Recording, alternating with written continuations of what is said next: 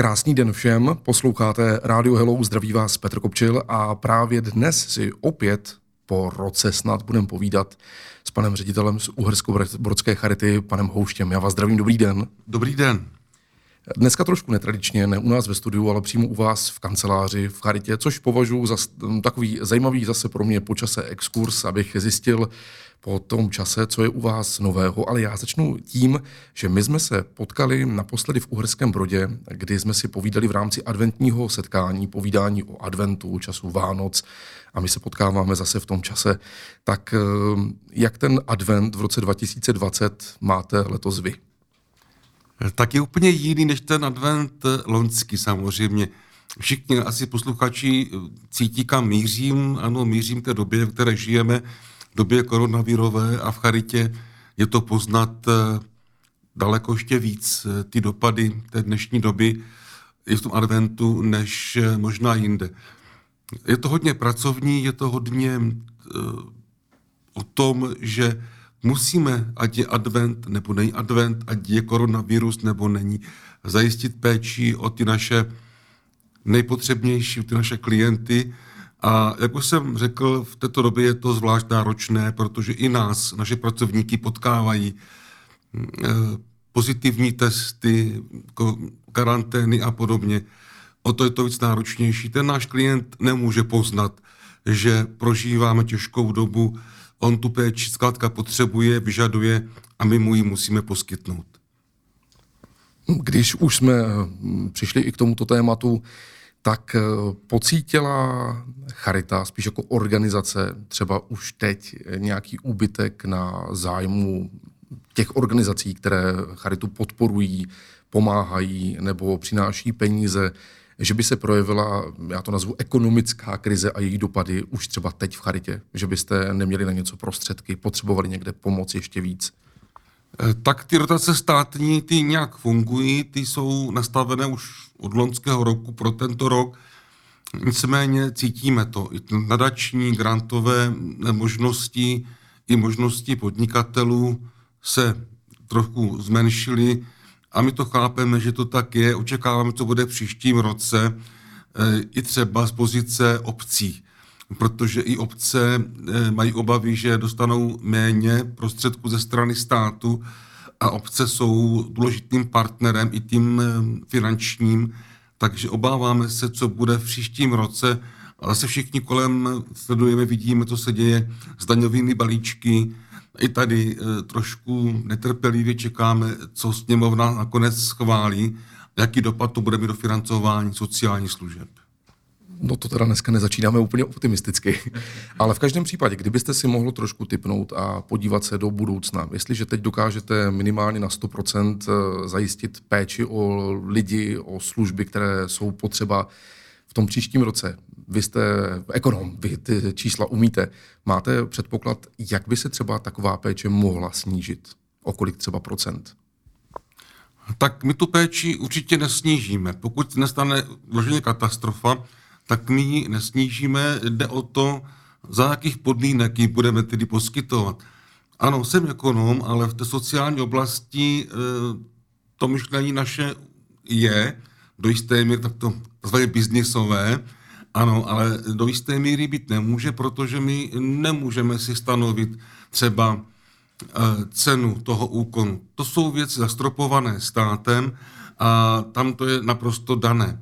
Takže to vaše myšlení se musí s tím nějak smířit, že si tomu klientovi nemůžete jenom tak říct, co vyšší náklady, je menší dotace, potřebujeme víc zasanovat ze strany klienta.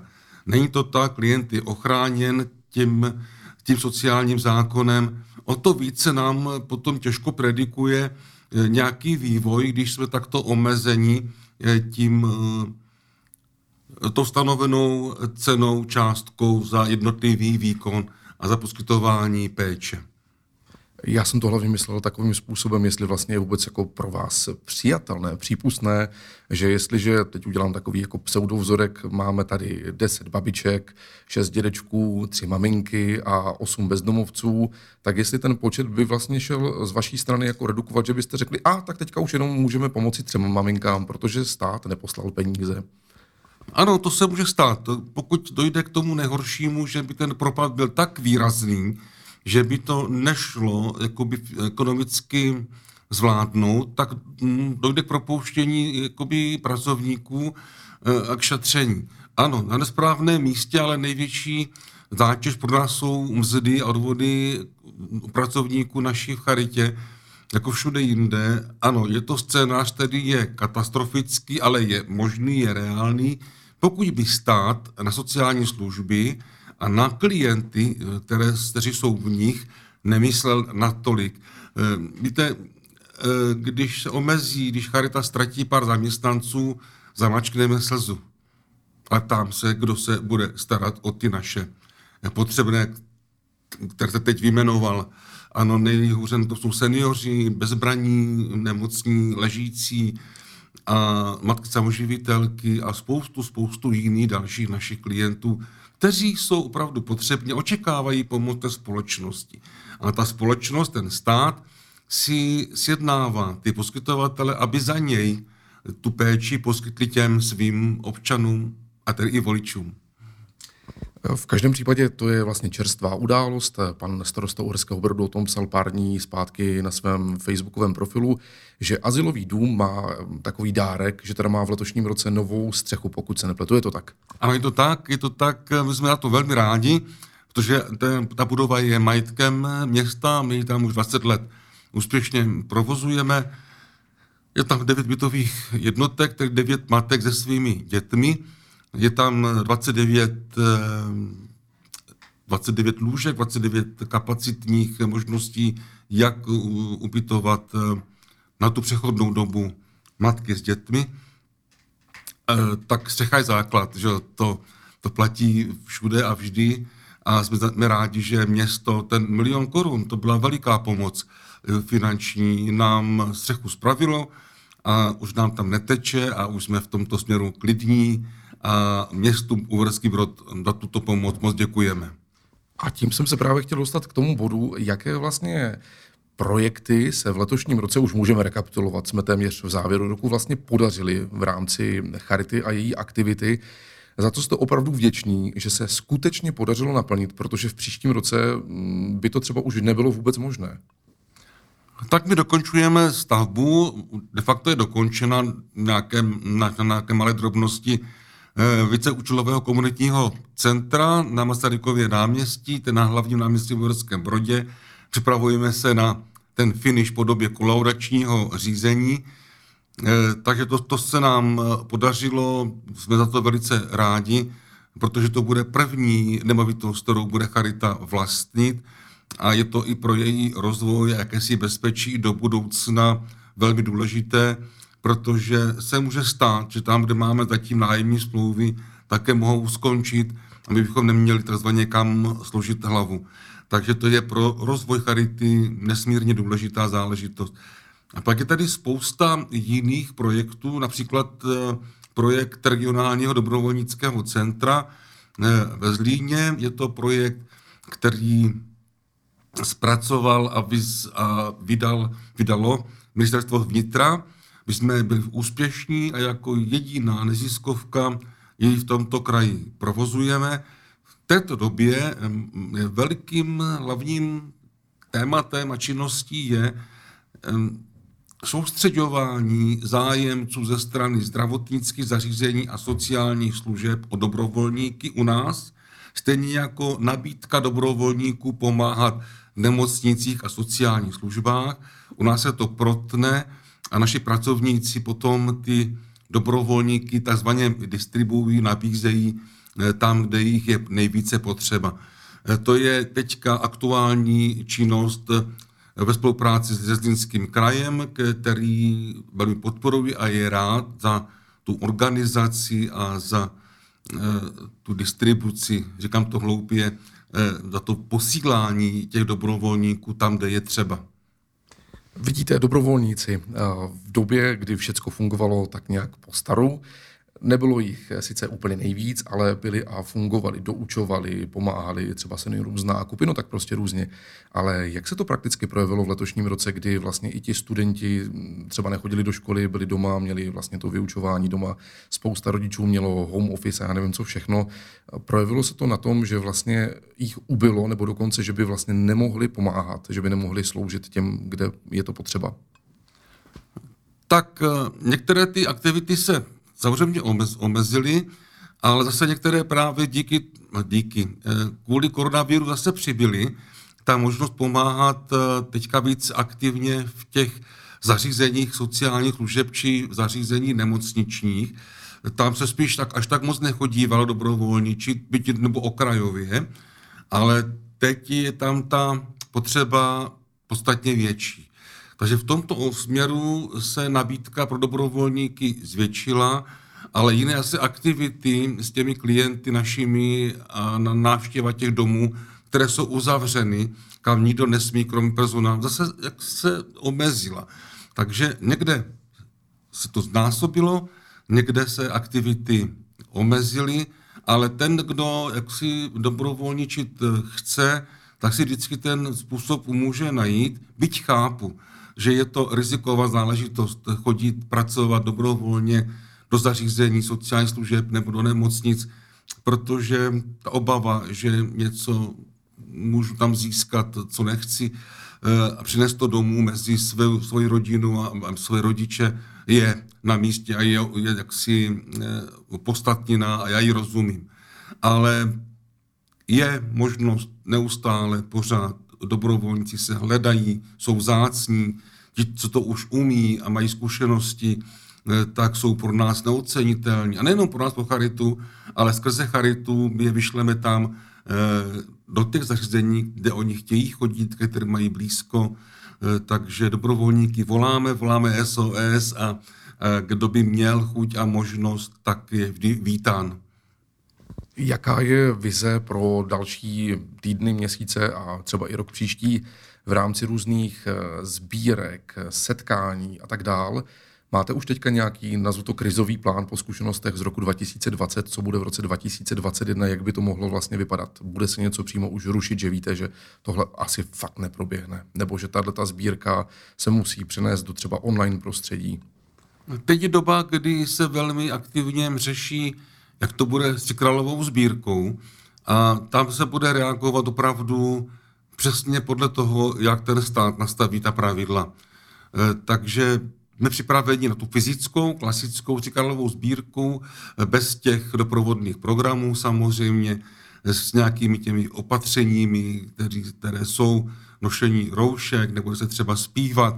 Ale chceme tu zvěst o narození Krista donést těm lidem do domácností, ten, který o ní projeví zájem, tak eh, otevře, přivítá koledníky, může jí něco podarovat a v klidu, jak si tu zvěst předneseme, napíšeme na dveře a odejdeme. Tam, kde se lidé mohou bát, tak s se počítá.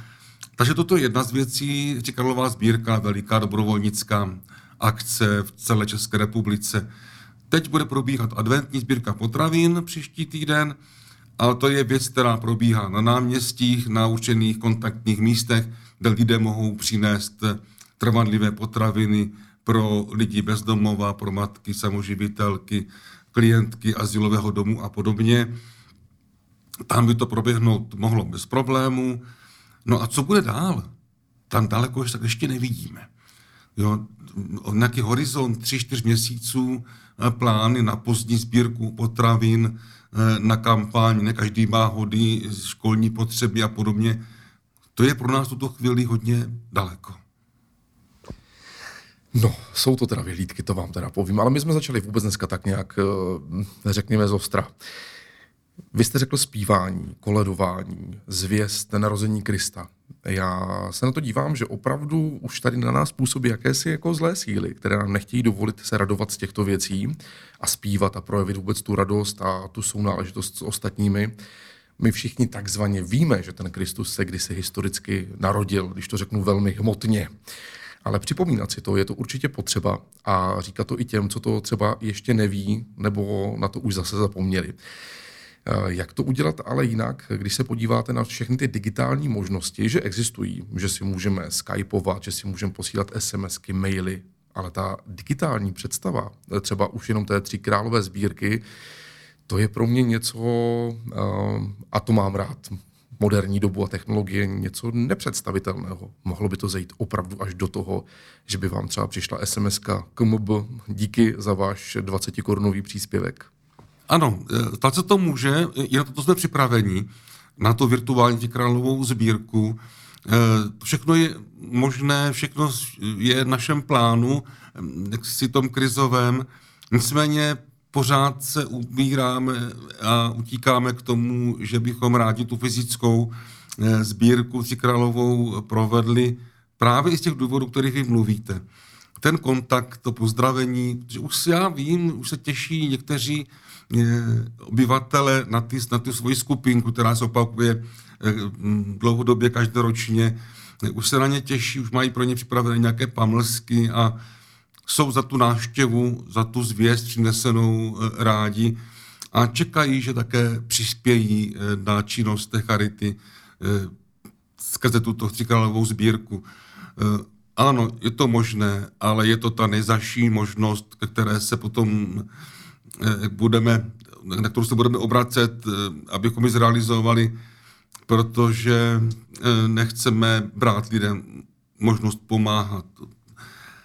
Ale, ale. Tak mi napadá.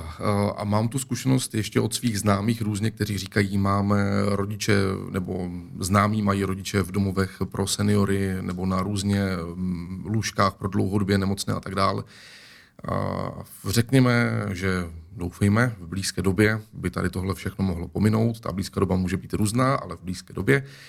Jakou pomoc největší budou potřebovat seniori? Protože já si dokážu představit, eh, aniž bych chtěl snižovat tu pomoc třeba pro matky samoživitelky nebo dejme tomu bezdomovce a tak dál.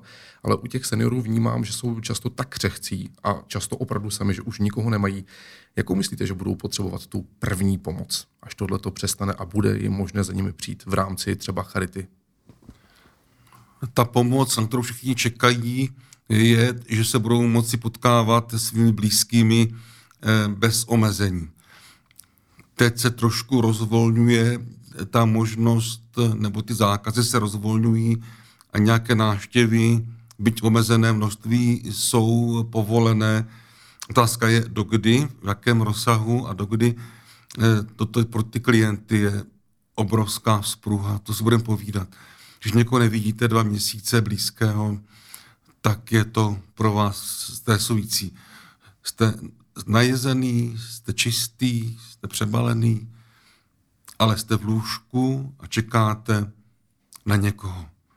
A ten personál nemá tolik časových možností, aby se k té své práci, té činnosti, té službě mohl ještě zastavit na 20 minut s každým klientem a popovídat si s ním. Ano, oni se snaží maximálně ty děvčata. Při té práci s nimi komunikují, laškují a podobně, pozbuzují je, ale jim chybí dcera, syn, vnuk, vnučka, ti nejbližší. A to je dneska polovina zdraví. Když jste psychicky dobře naladěn, tak se všechny ty neduhy potom lépe zvládají. Toto je to první, co by pomohlo všem. I personálu samozřejmě, protože personál vnímá eh, ty klienty, kteří jsou takto psychicky vyčerpaní na dně a blížícím se svátky je to čím dál tím horší. Takže když to bude možné, my budeme první, kteří budou otevírat dveře do našich domovů pro e, návštěvy rodin našich klientů. A vidíte, má třeba nejenom Charita jako organizace, ale třeba i další organizace už nějaký třeba plán, jakým způsobem použiju slovo tlačit na vládu, aby pustila právě do těchto domů, domovů, eh, nazvu to proškolené nebo certifikované, jakkoliv to pojmenuju, eh, pracovníky, třeba z Charity právě dobrovolníky, aby tam mm, mohli vlastně pro tyto seniory udělat tu službu v tom, že budou jenom v jejich přítomnosti, jenom si s nimi povídat. Já vím, že teďka je ten striktní zákaz, že tam nemůže nikdo Ale když víme, že je to potřeba, existuje nějaký plán, jak je tam naopak dostat? Ano, teď to trošku už jako možné je, s těmi omezeními, třeba s tím, že ten náštěvník musí mít ten eh, antigenní test nestarý 48 hodin a pak, který je vpuštěn za tou svojí eh, blízkou osobu na půl hodiny, ale to, je, to zatěžuje, to jsou komplikace pro ty náštěvníky. Eh, my se snažíme, ale ono to všichni to ví. O tom se mluví dnes a denně, že je potřeba rozvolnit a umožnit náštěvy. Eh, stát a odborníci mají strach, že by se zase ty domy mohly promořit, že by tam mohlo být hm, té nákazy, té infekce natolik hodně, že nejenom klienti, ale pracovníci. Včera jsem viděl v televizních e, novinách případ jednoho domovu, kdy všichni klienti a všichni zaměstnanci jsou doma s covidem. Takže přišli záchranáři, přišli, já nevím, medici, policisté a pomáhají teď řešit základní úkony v tom domě. A to se ten stát bojí, aby se to plošně nerozšířilo, protože potom by to byl kolaps sociálních služeb. Takže na jednu stranu chápu, že jsou opatrní a mají jaksi na zřeteli ten, to hlavní, to zdraví těch klientů a těch pracovníků, kteří se o ně, o ně starají. My jsme probrali, co se letos povedlo, z čeho jsou takové patrné obavy, co by mohlo nastat a když by to bylo lepší i horší, ale pojďme do té současné přítomnosti. Já se vrátím tam, kde jsme začali u, toho adventu, u těch Vánoc. Teď máte možnost zase poslat lidem svoje velké přání, vánoční přání a nechám to už na vás. Je to na závěr tohoto povídání, tak zkuste zapřemýšlet. Tak v této době se nabízí to přání, které je naprosto jasné. Aby všichni byli co nejvíce zdraví, aby byli co nejvíce šťastní i v této době, aby hledali eh, tu radost, eh, kterou lze i v této době nacházet, aby eh, na myslím příliš neklesali, protože zatím si prožíváme tady prvních 8 měsíců. Mám dojem někdy, že to někdo prožívá jakoby tak a vyjádřuje svoji nespokojenost, jak kdybychom tady měli koronavirus pět let. Eh, já si myslím, že bude lépe, že se vakcíny eh, už objevují postupně, že se dokáže a dokážeme společně ten eh, virus porazit i díky té vakcíně, ale díky té odpovědnosti. Nechci mluvit jako politici, ale mluvím ze zkušeností z těch sociálních služeb, kde to bez těch jasných opatření, dodržování pravidel nejde. A když budeme všechno spochybňovat, tak to k ničemu nepovede. Je potřeba vnímat ty věci, jak jsou, že to je vážná záležitost, že nežijeme ve šťastné době, ale pořád ještě máme co jíst, máme co na sebe a budeme věřit, že to přejde. Takže i trpělivosti hodně. Zdraví, radosti, trpělivosti a víra, že e, e, bude brzy lépe. Děkuji vám za rozhovor, ať se vám moc daří. Děkuji vám pěkně, nashledanou.